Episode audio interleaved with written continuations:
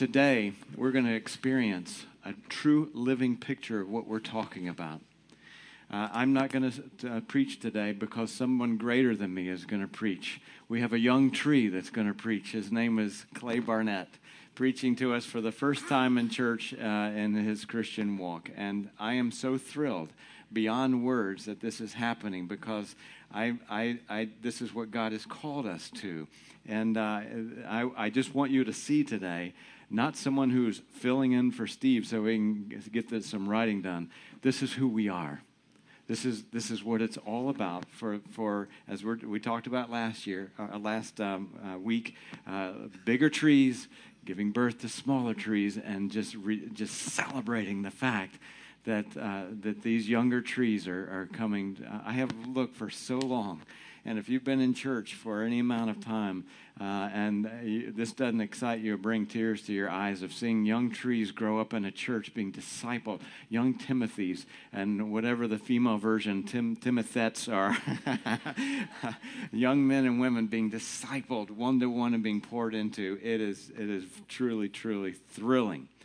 So Clay Barnett, the the, the uh, sensitivity and, and tenderness of a lamb, and the boldness of a lion. And uh, I'm so thrilled, Clay, that you're going to preach to us today. Don't clap. I haven't said anything yet. You have no idea how how bad it's going to be.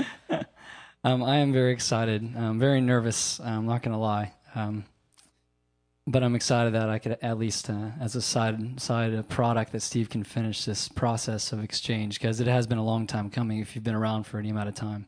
And uh, it's it's cool to be a part of it, at least. Um, some ground rules, not ground rules, but just some common uh, common knowledge that should be thrown out there. I'm a crier. Um, are there any other crying men in here that cry a lot? It's okay. Raise your hands. Tom, raise your hand. I know you're a crier. There's a shame crying man in here. Um, I, I have a sneaking suspicion that my dad, when I was birthed from my mom, had like an onion right there and had the Hallmark Channel playing or something, because every time there's something like sensitive or really cheesy, I cry. So I cry. Fair warning. Um, and I just want you guys to let me know if that's okay or not. Um, also, I'm, I'm nervous enough to the fact that I have no idea how you guys are going to take this, um, if it's going to connect with you. So I made myself a sign. Um, If at any given point I, re- I pull this out, I need you to listen. Let's practice. Can you guys see it over there? That's so weak. I need something better than that. Yes. All right, so when we edit the podcast, can you put that at the end? That would be really cool. Beautiful. Well, the, the easiest way for me to start this thing is to talk about myself. For those of you who don't know me, my name is Clayton Bell Barnett. Yes, my middle name is Bell. Just get over it, and that's what it is. Um, I was born in uh, on February tenth, nineteen eighty-eight. Uh, my parents are uh, Shay and Barry Barnett. They usually sit right in the second row, first service. Um, I have one brother, uh, Wes, and my older sister, Kelly, and my little sister, Leah. Um, that's it. That's all I can remember. That's about it. Hang on. I blanked out for a second there. Um, most people know me by... Uh, my hobbies. If anybody um, knows me enough, they know that I'm defined by all the stuff that I like to do, um, such as fishing. Fishing is my life. Um, you can go throw that picture up there. That'd be awesome. This is what I think about about twenty-four hours a day. Um, I dream about it. Those are redfish. Eat your heart out, guys. Um, it's that was a good night. Um, I think about fishing all the time. I grew up fishing, and uh, it's just something that I love. Um, Also, I have a really strange hobby of disc golf. Anybody ever played any Frisbee golf in here? Can I get some hands in the air? We need some participation. Who like? Who still plays? The band. The band plays. It's a requirement to be in the band. You have to play disc golf. And it's just kind of an odd but really addictive and fun sport. And um, so anyways, I also have a very odd and uh, probably unhealthy relationship with the Jeep brand. Um This is this was my uh, in high school. This is what I did in my spare time. I tried to destroy my parents' investment um, of that black Jeep on the left. Um, just put it through as much mud as possible, but I failed. So I sold that one and I bought another. Or my wife actually bought me one for my birthday. That's this guy right here. This was Red Rover. Um, that's a seventy-three C J five that I loved, but it was dangerous and very scary. Even for me. Um, currently, Ginger is my project. This is the next one. This is what she looks like about half the time. Um, Yep, and that's um, it's been a labor of love. Um, it's a love-hate more thing than anything else. But um, on a completely unrelated note, if any of you guys are looking for a C J five project, I, I might make you a good deal on one. Totally unrelated. It's not that one. It is that one. Um, but um, yeah, so I, I'm probably going to keep buying those, and I don't know why. Um, also, uh, I love the Rays. I'm a Tampa Bay Rays fan. Um, anybody else? Can we get some support? They needed this. They needed this season. That wasn't very excited at all. It's going to turn around, guys. It's going to be okay. I have two hats. Um, this is my work hat on the left, and the one on the right is my formal wear hat. If I have any like business parties or anything I go, I have to go to, I wear my business Rays hat. So I'm, I'm, I'm a prepared Rays fan. Um, and obviously, uh, I love music. I've been playing music basically my entire life. My grandparents uh, played, my mom uh, sang, and it's just kind of part of who my family is. Um, I started, this is not sixth grade, but I started playing trumpet in sixth grade. Somebody asked me, it's like, you had a beard in sixth grade? Puberty just punched me right in the face. Um, are we allowed to say puberty on Sundays? That just happened. Yes. All right. But um, I played all through middle school. I did a lot of jazz and a lot of, um, no pun intended, I actually did play jazz. And uh, I did a lot of orchestrals in the Kilties here at Riverview. And um, somewhere in high school, I learned how to play guitar and sing. Still learning how to do that. But um, yeah, so it's just kind of who I am. A um, couple other things just before we move on. Um, I just bought a house that is, uh, for lack of better words, um, in really bad shape. Um, because I'm learning how to remodel. Um, this is basically my only trade here on Sunday mornings. It doesn't really play out in the rest of real life. Like on Tuesday, I can't really make any money doing it. So unless you guys want me to pay you, I'll come to your house and play some music for you. Um, but so I picked up a, we picked up a house and we're remodeling it. We're remodeling with my brother. And I know what most of you are thinking, is he good? He has a beard. He should be good at, um, just from appearance's sake. And the answer is, uh, yeah, I'm absolutely terrible at it. So do not call me for that unless you want something destroyed or demolished. Um, I'm actually pretty good at that. Um, I've been leading worship for about ten years now. The last five have been at three sixty, which totally blows my mind. Um, for those of you who've been around for any amount of time, it's, it, it flies. But um, it's been cool to grow and see uh, three sixty grow, and um, and not just in number, but in character, and uh, being able to be a part of that, the vision of what we're trying to do. Um, so we're just going to cut to the chase. What most people know me about isn't my hobbies or my house or anything like that. It's for one thing. This is a picture right here. My sunglasses. I'm just kidding. My beard. This literally has become my name. This is uh, like uh, the youth group affectionately calls me the beard or the bearded wonder or something like that. I don't know. John Carrico coined it, and I, I I don't know why I have it. Most people say, hey, yo, what's up with the beard? I'm like, I don't know. You tell me. I have no idea. So I just kind of do it. It's kind of gross. Um, it's really gross. Oh, that picture is in way too high definition.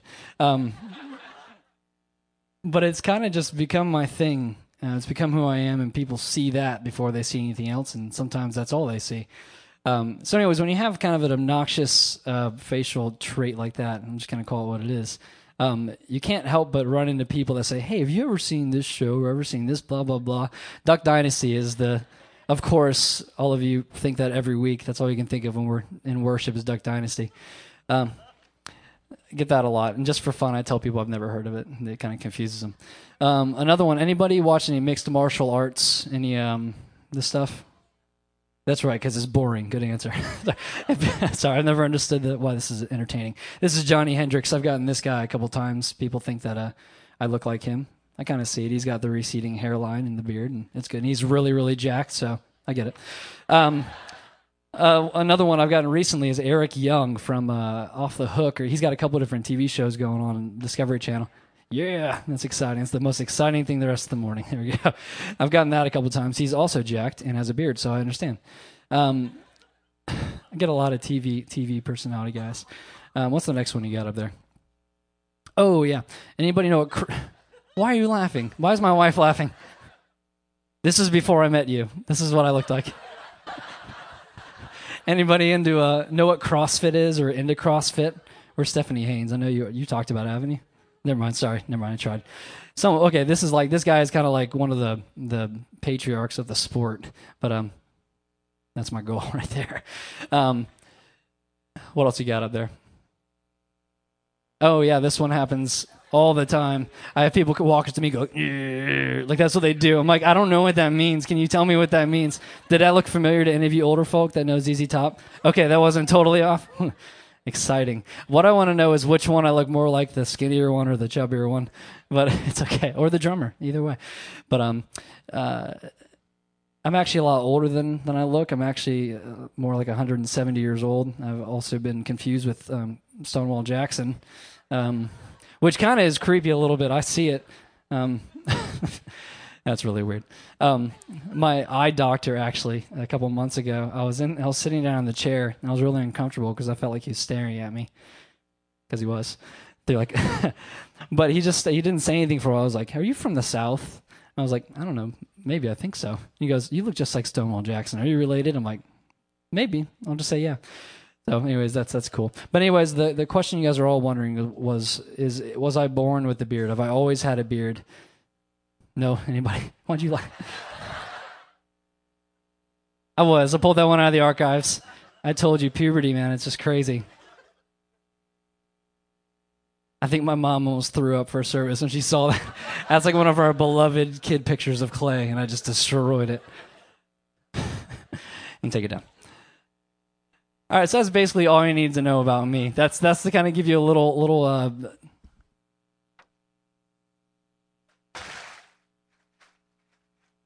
That is very good. Very good. Thank you. That's really cool. All right, so that's enough about me. I'm going to kind of hit the brakes, and we're going to go a different direction at this point. Um, if you wouldn't mind, let's pray together. God, we come to you in prayer a lot this morning, but it's it's not out of habit. It's not out of just doing it for the sake of doing it. Father, we do it because we seek guidance. We seek insight. Holy Spirit, we invite you to stay with us and speak to us through your word. I pray that you give me words to speak now, that your spirit would speak louder than anything that I could say. God, that my heart would shine through, that your heart would be evident. God, that after this, we would be, look a lot more like you, that we would become more like you because of your word. We love you. It's in Jesus' name we pray. Amen. All right, that's always a good idea. It's kind of a weird start, so thanks for playing ball with me. If you have your Bibles this morning, please turn to Mark chapter ten. Who's got their Bibles this morning? It's kind of a cool thing. If you have an iPad or an iPhone, that's cool. It's all good. Um, just don't go on Twitter or Instagram or anything like that. Over here, guys. All right. Um, we're going to go over a story that is probably really super familiar to most of you if you've been around the church for any amount of time. Uh, it's a story about a young guy, a young man who had everything pretty much together. He had everything, all the rules down. He had all the commandments down, um, crossed every T, dotted every I. It was pretty much almost blameless. Um, but Jesus rocked his world one day. Um, if, if you've already seen it, uh, it's the story of the rich young man or the rich young ruler. That's typically the title that's right above it. So um, we're going to crack right into it. Um, and first of all, we're going to call him Rich. So I don't call him the rich young man every twenty seconds. It is Rich. Is there any? Is, it, is there a Rich in the room this morning? Rich, I'm not talking about you. I'm talking about this guy. All right, there's one in first service too. Like, why is he being so mean to me? All right, this is about the rich young ruler. Um, so if you would, please, verse seventeen of chapter ten of Mark. As Jesus started on his way, a man ran up to him and fell on his knees before him. "Good teacher," he asked, "what must I do to inherit eternal life?" And before we even go any further, I just want to share some stuff that I've gotten out of this. Um, there, there's a lot of context, even within this sentence, a lot of assumptions that we can we can make before we even go any further forward. Um, the stories of the rich young ruler, the rich young man, Rich. He had a lot of money. He was wealthy. In that culture, it was super um, undignified. It was kind of taboo for a rich guy to run. And we find from the outset, as Jesus was walking, a man ran up to him. So we know from the get-go, this guy is undignified. It, he, his wealth, he's laying aside, like everybody knows it, and he's just running. He doesn't care. The other thing we see is that it's it's actually in broad daylight. Um, Jesus is in the middle of his ministry, healing people, and he just got done blessing a big group of kids. Um, it, um, sorry, I just got a weird picture of somebody like ribbon cutting and kissing a baby. But he was kind of doing that. He was kind of going...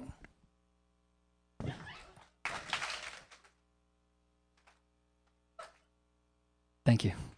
Um, that's going to get old like really fast, isn't it? But no, um, the other context is it's in broad daylight. He's around a bunch of people, and this guy obviously does not care about what he looks like. He's already running, and he's doing it in broad daylight. There's other guys in the New Testament that have asked Jesus a very similar question. Um, we talked about Nicodemus a couple weeks ago, a teacher of the law who came to Jesus at night because he was ashamed of what it might look like that he's going to Jesus. Um, there's another time in the New Testament when there's a lawyer that tests him with the same question, um, and he's doing it to test him. It's with bad motives. Um, but we see just from the outset, this guy is running in broad daylight straight to Jesus looking for answers. And the last important thing we see is that he fell on his knees before him. I mean, if he's not already undignified by running, he just is prostrate in front of him. And uh, it's just a different picture than what I have in my head. If I don't read it all, it's just like, for whatever reason, I see this kind of smug, arrogant, rich guy. I don't know. Does anybody else feel that way when they just read it? You don't have to. It's okay. Um, but when I do, it's kind of from the offset. I, I see that. Uh, but this shows a completely different picture. So let's let's keep going through. Um, his first question is, what must I do to inherit eternal life? Um, and a lot of times we kind of pigeonhole that, and we kind of categorize that. When you think of eternal life, ninety-nine percent of us probably think immediately of the afterlife. Um, and that's absolutely a part of it. And even quantity-wise, it's most of it. Um, this life we have here is so small and so short. But um, in John chapter seventeen, verse three, Jesus is praying to God, and he redefines eternal life for us. It's not about after we die. Jesus says this. He goes, "This is eternal life, that they, us here, may know you, God, the only true God, and Jesus Christ, whom you have sent." So when Jesus answers this question um, that the rich young ruler asks him, he's not giving him an answer of, hey, how do I get to heaven? That's not how Jesus is seeing it. Jesus sees right now, as soon as you surrender your life to Christ, you begin eternal life. We, we've mentioned all the time during worship that we sing with all of heaven and all of creation, and we believe that it's it's for eternity, that it's happening right now. So when we give our lives to Christ and we make him the Lord of our life, that happens right now. Eternal life is now. We experience eternal life through Christ. So um, before we go on, I just wanted to kind of highlight those things for you, that this guy, this rich young ruler, is not smug or arrogant. Rich is unashamed. He's unhindered in his heart, and he's undignified, which is something that was very uh, not typical. So let's keep going. Mark ten seventeen. As Jesus started on his way, a man ran up to him and fell on his knees before him. "Good teacher," he asked, "what must I do to inherit eternal life?" "Why do you call me good? No one is good except God alone." It's how Jesus responds, which just in a in a quick way is Jesus' way of saying, hey, God's the only one who's good, and that's me. So it's he kind of just throws it out there for him. It's kind of a quick little snippet, but that's what that is. Um, so verse nineteen, uh, you know the commandments. You shall not murder. You shall not commit adultery. You shall not steal. You shall not give false testimony. You shall not defraud. Honor your father and your mother. These are both Jewish men that grew up obedient uh, Jews. They know the Ten Commandments. The fact that Jesus gives this to this man can almost be like a smack in the face, because this guy's looking for more. Um, he's looking for more of an answer than what he already knows. So in all sincerity and all uh, confidence, the rich young man answers back in verse twenty. He says, "Teacher," he declared to Jesus, "all these things I have kept since I was a boy." And he was confident for good reason. We, I mean, there's no reason to believe that he didn't keep all the rules. He was an outstanding Jewish man. Um, there's nothing else to it. He's answering the question. There's no qualms about it. So, um, I feel like there might be a lot of riches in this room this morning. I include myself in that, that I feel like they followed all the rules and lived a good, you know, Christian life and lived a virtuous life, or they didn't really stray either way, but kind of try to keep everything, you know, virtuous. But um, the, the next verse is where I really, really want to camp out on, um, and it's verse twenty-one. And it's it's something that I've breezed over so many times, and I've heard it. Even when I hear it preached, I, I still don't think about what it means. So this morning, I hope it brings a little bit of light to you. Verse twenty-one, Jesus' response is earth-shattering. It says, Jesus looked at him and loved him. "And one thing you lack." The compassion of Christ is in full high definition right now. From, again, from just reading at surface level, it feels like Jesus just might be picking on this guy. Because um, then in verse twenty-one, he goes, "Go sell everything you have and give to the poor, and you will have treasure in heaven. Then come, follow me." and just to let you know where my mind wanders immediately when I read this, that kind of, I'm, I'm, I'll just say for the record, I'm glad I'm not Jesus. I'm glad I'm not God. You guys should be happy I'm not. Bree, you're, you should be really happy that I'm not. Um, but uh, Jesus didn't see it how I would see it. I would see it as, okay, here's this rich guy running up to me. There's this big show going on. Like, okay, we get it. And he comes up and he says, what can I do to get eternal life? From the offset, my, in my head, I'm thinking, this is just some arrogant rich guy that wants a free ticket to heaven. Um, and so just for the sake of getting him off his back, he just says, hey, why don't you go sell everything you have, then you can follow me. You know, that's not the actual tone that's happening here, but that's kind of my mindset. There's a lot of humility and a lot of compassion in this story that I often breeze over. Um So when Jesus looked into his eyes, he loved him. That's such an interesting line to me. Um, any of you guys, I don't know if it's like a skill that women have or something. I don't know. They can just look into your eyes and know what you're thinking. I don't know. It's kind of really creepy and really weird. But it's, of all people, Jesus could do this. He could look into this guy's eyes and see his heart for what it was worth. He knew that he followed all the commands. He knew he did all the right things. But Jesus looked into his heart, and he saw his name. He saw what defined him. Do you guys have, a, whoever has a Bible in here, is there a little subheading above uh, the, verse seventeen? Like the story, what does it say? That's one of them too, thank you. The rich rich young ruler, rich young man, one of the two. This That was this dude's name. His name is Rich. It's not just some random guy. It's not just some dude. This literally was his name and what he was known for. It had become his identity. Jesus looked right into his eyes and saw his heart. Above his actions, above all the commandments that he kept, and he saw what was actually on his heart, and it wasn't Yahweh. Moses in Deuteronomy six, chapter five, says, love the Lord your God with all your heart and with all your soul and with all your strength. These commandments that I give you today are to be on your hearts. These words, I don't think, were forgotten. I think that as an obedient and good Jewish man, the rich young ruler, Rich, knew these words like the back of his hand. These were words to be lived by. Every single law, every command that there was, fell under this. So when Jesus looks him in the eye, both eyes, and loves him, he sees that Yahweh isn't written across his heart. He sees dollar signs. And it's something that, I don't know, maybe there's there's something in your in your life this morning that you've got written on your heart. Uh, you you've... you know, followed all the rules, but there's something else that defines you that you haven't really thought about surrendering to Christ. Um, you guys remember the songs we just finished singing. The first, the second song we sang was Joyful, which is a takeoff of Beethoven's third, but the bridge is, Jesus, you are my rescue. I give you everything I have. Like, man, we sing those words so quickly and like, you know, clap along and, you know, just make it happen. But Jesus, I give you everything I have. That's all-inclusive, and it's kind of a heavy thought to pass over. Um, this morning we sang um, Pursuit, strip everything away until all I have is you. Who really wants that this morning? I mean, like, we want that deep within, but when we think tangibly, when we walk out the door, it's like, strip everything away until all I have is you. It's kind of just a super sobering thought. Um, we sing so flippantly sometimes, and I just want to ask you, do you mean it when you sing it? Um, just as kind of like a sidebar, I'll challenge you guys when we sing again, if words aren't true, if you don't think that it's true or it doesn't resonate with you, don't sing them at all, because these are commitments and these are the actual, should be from your heart. So if there's a lyric that you just can't commit to or you don't want to commit to, just pray in that moment, um, just as a little side note.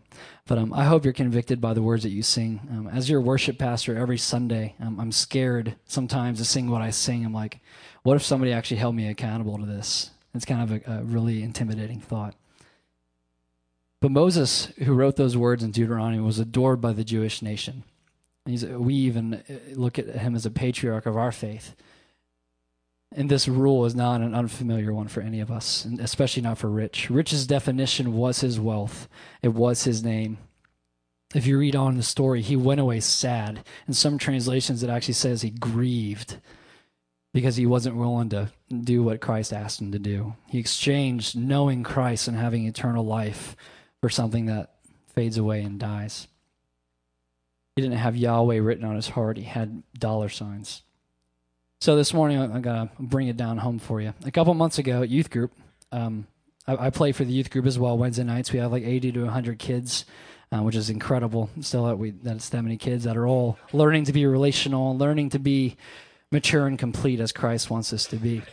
And uh, we spend about twenty, thirty minutes doing games. It's sometimes more, sometimes less. But um, one week somebody had the idea of of just encouraging each other. And at first it was like, okay, whatever, that sounds cool. But the way we did it was we taped a piece of paper to everybody's back. You guys remember that, right? Yeah.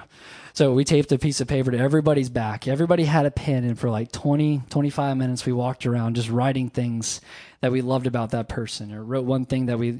that stuck out about that person. I, you know, we finished up, did worship, had a message. I went home, folded the thing up, put it in my pocket. And uh, when I got home, before I went to bed, I, you know, unraveled it, totally forgot about it. And I was so disappointed um, with the stuff that was on my sheet. I'll be really honest with you. Um, it was, I wasn't disappointed because there was nothing on it. There was no blank space left on it. Everybody wrote something. Um, I wasn't upset or disappointed because somebody wrote something mean or, you know, mean-hearted. It was because from this piece of paper, my name was known. Above everything else, my name was known. This is what it looks like. And I have it here today still. I can't get rid of it. It kind of haunts me, to be honest.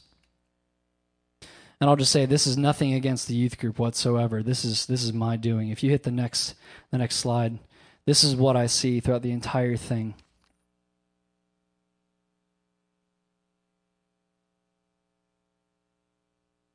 There's nothing about from the kids that, you know, you really make me want to be better. You want me to make me want to grow and be more like Christ. It's it's this. This is what you see. And I'm sorry, guys. I'm really I'm deeply sorry. We sing the same songs on Sunday mornings that we sing on Wednesday nights about giving Christ everything we have, about looking like him. And when people see us, what do they see? And this was just eye-opening. There's some. There's a couple other ones that are nice, you know, that are like, thanks for leading us in worship. I appreciate that. It was really cool. Um, somebody said, you make good coffee. Um, I don't know who I make coffee for. Was that you, Harrison? You're welcome. Um, but this is what people see. And it just broke my heart. And I can't get rid of it. I always go back to it. My name is known by these kids. They can't see the name Yahweh in my heart a lot of times because all I can see is my face, and that's my fault. I've lived a really super obedient, compliant Christian life the last twenty-six years, and that's not to pat myself on the back. That's not to, I'm not into that at all. It's just I've never been interested in straying off and chasing the shiny sin that the world has to offer. I just I've been content in the church. I'm still content, and I'm learning more about Christ. Um But I followed all the commands like rich. I still do. And I bank on that. I put a lot of weight on my actions and the stuff that I do. But my heart doesn't have Yahweh written on. People don't always see that. I'm not saying this for everybody, but at least for the youth group tonight, this is what you see is beard. I've walked the straight and narrow. You'd even say I run the straight and narrow, straight to Christ. Fell at his knees, say, what must I do to inherit eternal life? What can I do to have more life? And he gets it out of the way, gets sin out of the way. He says, hey, you know all these commandments? And you're like, yeah, yeah, yeah, yeah, I got that. I think it's important that he does that first, but it's not the whole deal. It's obvious that we should we should fight sin and we should fight temptation and fight against the devil. It's a real thing, but that's such a small part of it. I fall on Christ's knees. He looks me in the eye, and he loves me. He says, one thing you lack. This morning, I'm, just to be honest with you, he looks me in the eye and says, you care too much about the approval of people. You care too much about this. And don't clap, please. You care too much about getting affirmation from people and, and feeling like they accept you. This has no place. I've created you perfectly, Christ would say. Why are you worrying about what people think about you or if they care about what you say? As long as you're following me, what matters? He says, get rid of it. Go sell everything you have.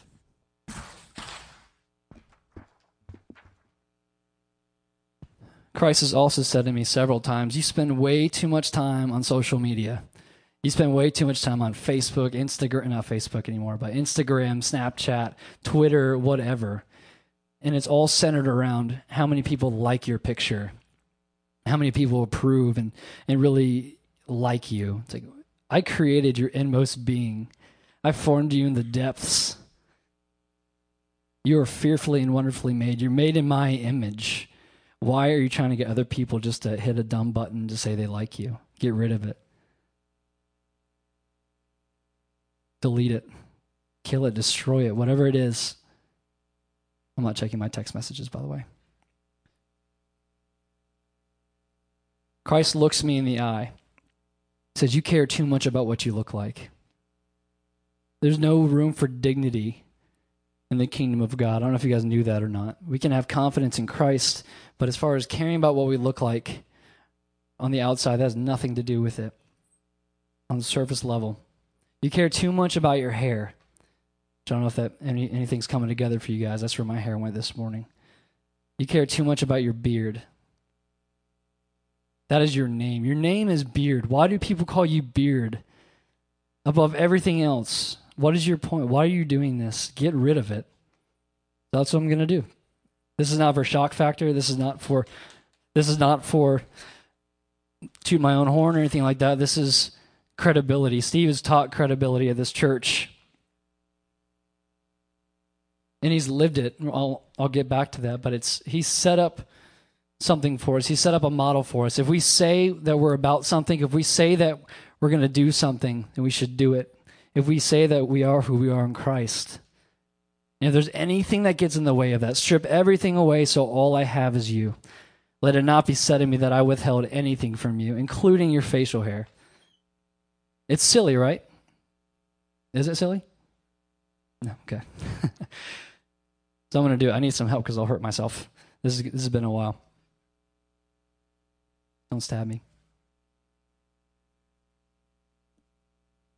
She's really nervous. We didn't practice this.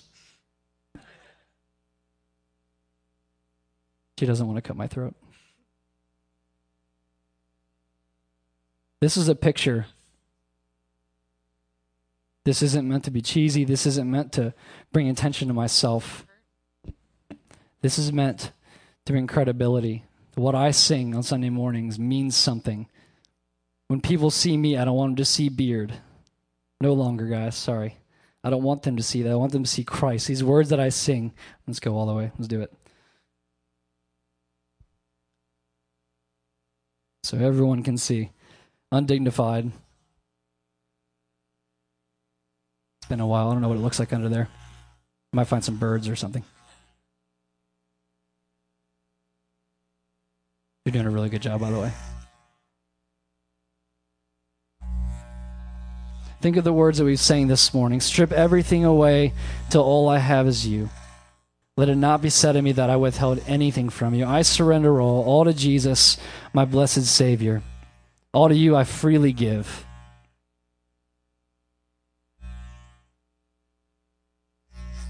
Do I look undignified enough? Good. That's good.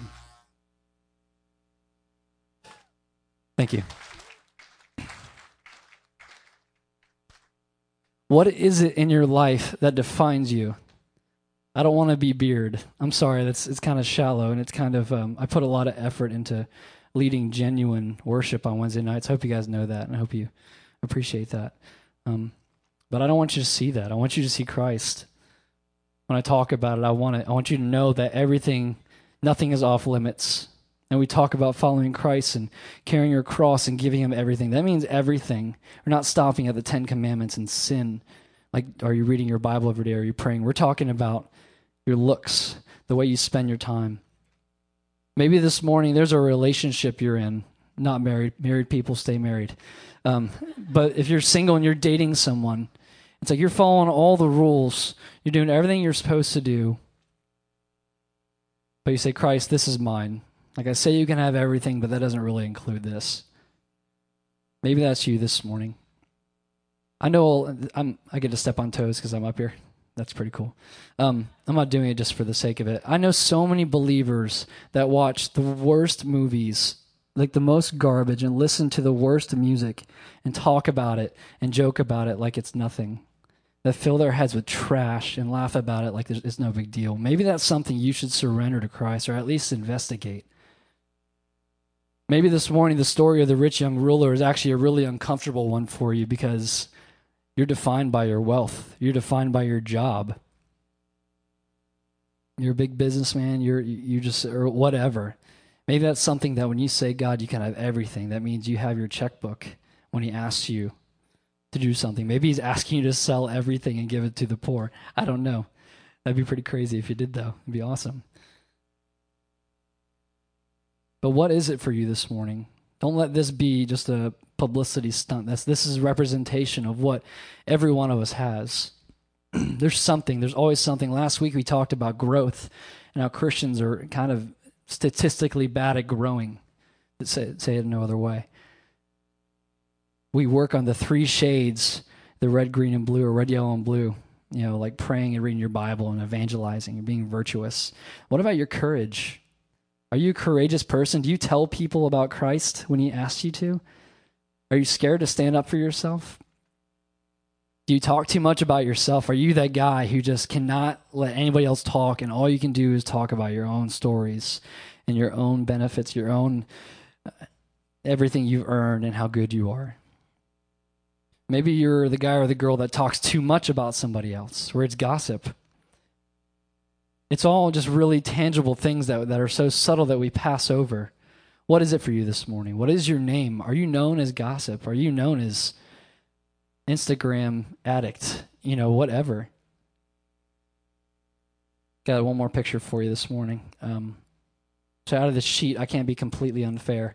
Um, like I said, there were some encouraging ones on here, um, but the, the theme of it was your beard. And um, there was one comment on there that, that broke my heart in a good way. It says, "You inspired me to love God more."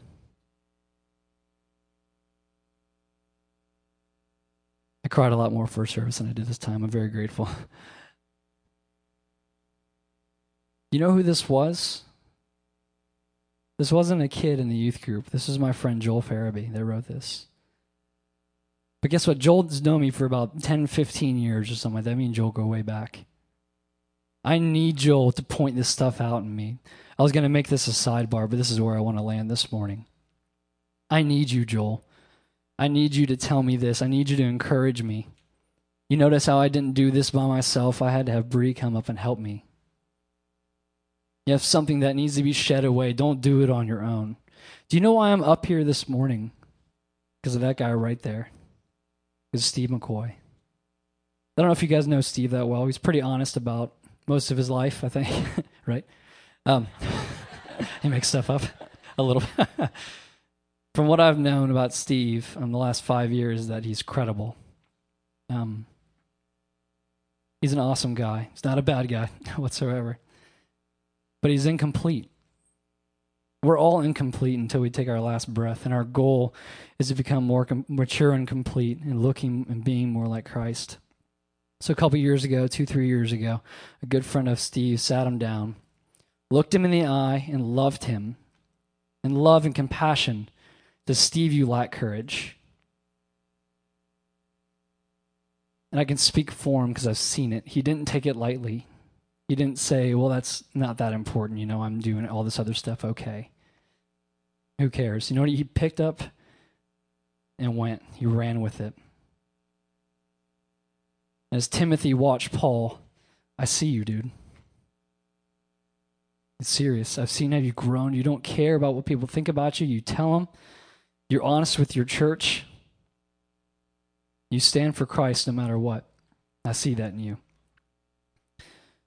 This guy who was not courageous three years ago is a roaring lion, if you guys know him. So about three months ago, he sat me down. He looked me in the eye and he loved me. He said, "Clay, you lack courage. To say what needs to be said when it needs to be said." And guess what? When he said it, I didn't get defensive.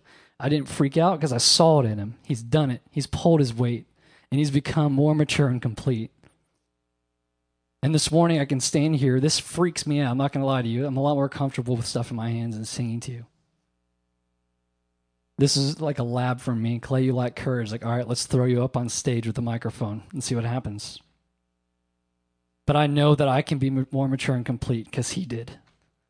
And guys, that is the crux. That is the reason we are here this morning. It's all because of Jesus. It's all obviously that's that's all assumed, and that's that's our foundation. But we're here to be more like Christ, not just to look like him. And Steve is not just a disciple maker. He's a disciple and still learning. And as soon as he's like the most courageous person in the world, he's going to have something else. He's working on something right now. He tells you about it every week. So I'm up here this morning standing in front of you, letting you know that I'm working on courage. And I've got men surrounding me that tell me what it looks like and to show me what it looks like. You guys are blessed if you didn't know it already. You've got a guy who does what he says. Everything has infinite credibility. I know that I can be more courageous because you're a mighty warrior. But thank you. I'm going to sing with a guitar, not right now. But um, the best thing I know to do, the best way to communicate is lead worship. It's just what I do. So we're going to go back into some worship. Um, I'll encourage you, um, respond in whatever way that you want. And that sounds kind of vague, but a lot of times everybody feels like they have to stand up and sing together. Sometimes I ask you to do that. But a lot of times when I don't ask you, that standing up serves as like an act of worship in and of itself. Because some of you are trying to shed away the dignity that you have in your heart. Like, what's this person going to think if I stand up? So this morning, I encourage you to respond however you want. Use this as prayer. I say it so many times that I'm making it a cliche, but sing these songs as prayers.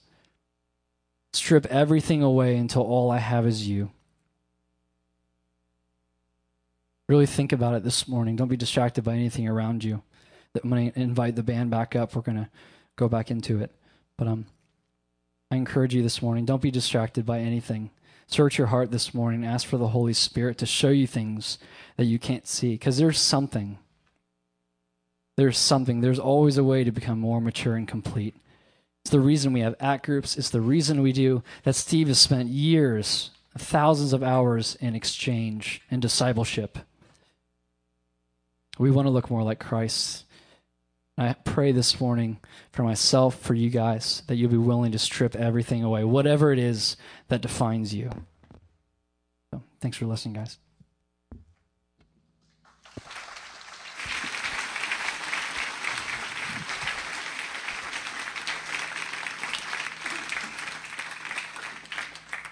Mm, so powerful. As they're getting ready to um, to worship, uh, get prepared to, to lead us in worship, Clay asked me to come and pray. Let's pray. Father, thank you so much, God, for looking at us and loving us. When humanly speaking, others may look at us and see just surface things, things we've promoted, as Clay said this morning so so appropriately. Our jobs, our reputations, our habits, good or bad. You look at us and love us at such a deeper level, God. And today, as we close our time together, not only in worship, but in a time of examination, perhaps there's one shade of, of change today that you want to paint, God. Perhaps there's one detail in our life that you've been hoping to turn our eyes towards so that we could see it, so that we could surrender it tangibly, God, not just conceptually. So as we prepare our hearts, God, to, to open ourselves to you, Father, we, again, depend on the Holy Spirit and ask for it for you, God. We, we don't have to ask for you to love us, God. You already do. We don't have to ask for you to look at us. You already do. What we ask, God, today is that you would give us an openness of heart, because sometimes we take the choice of closing off. And so, God, I pray for for the for each person sitting in this room that there will be an openness of heart to strip away, God, maybe that one thing, to, to strip everything is difficult, but that one thing. That's the one thing that you asked this rich young ruler, to, just that one thing today. And so, God, search our hearts. We open ourselves, God. We open ourselves to you. So whatever you want to shave off to fall to the ground, strip it away, God. We ask it in Jesus' name. Amen.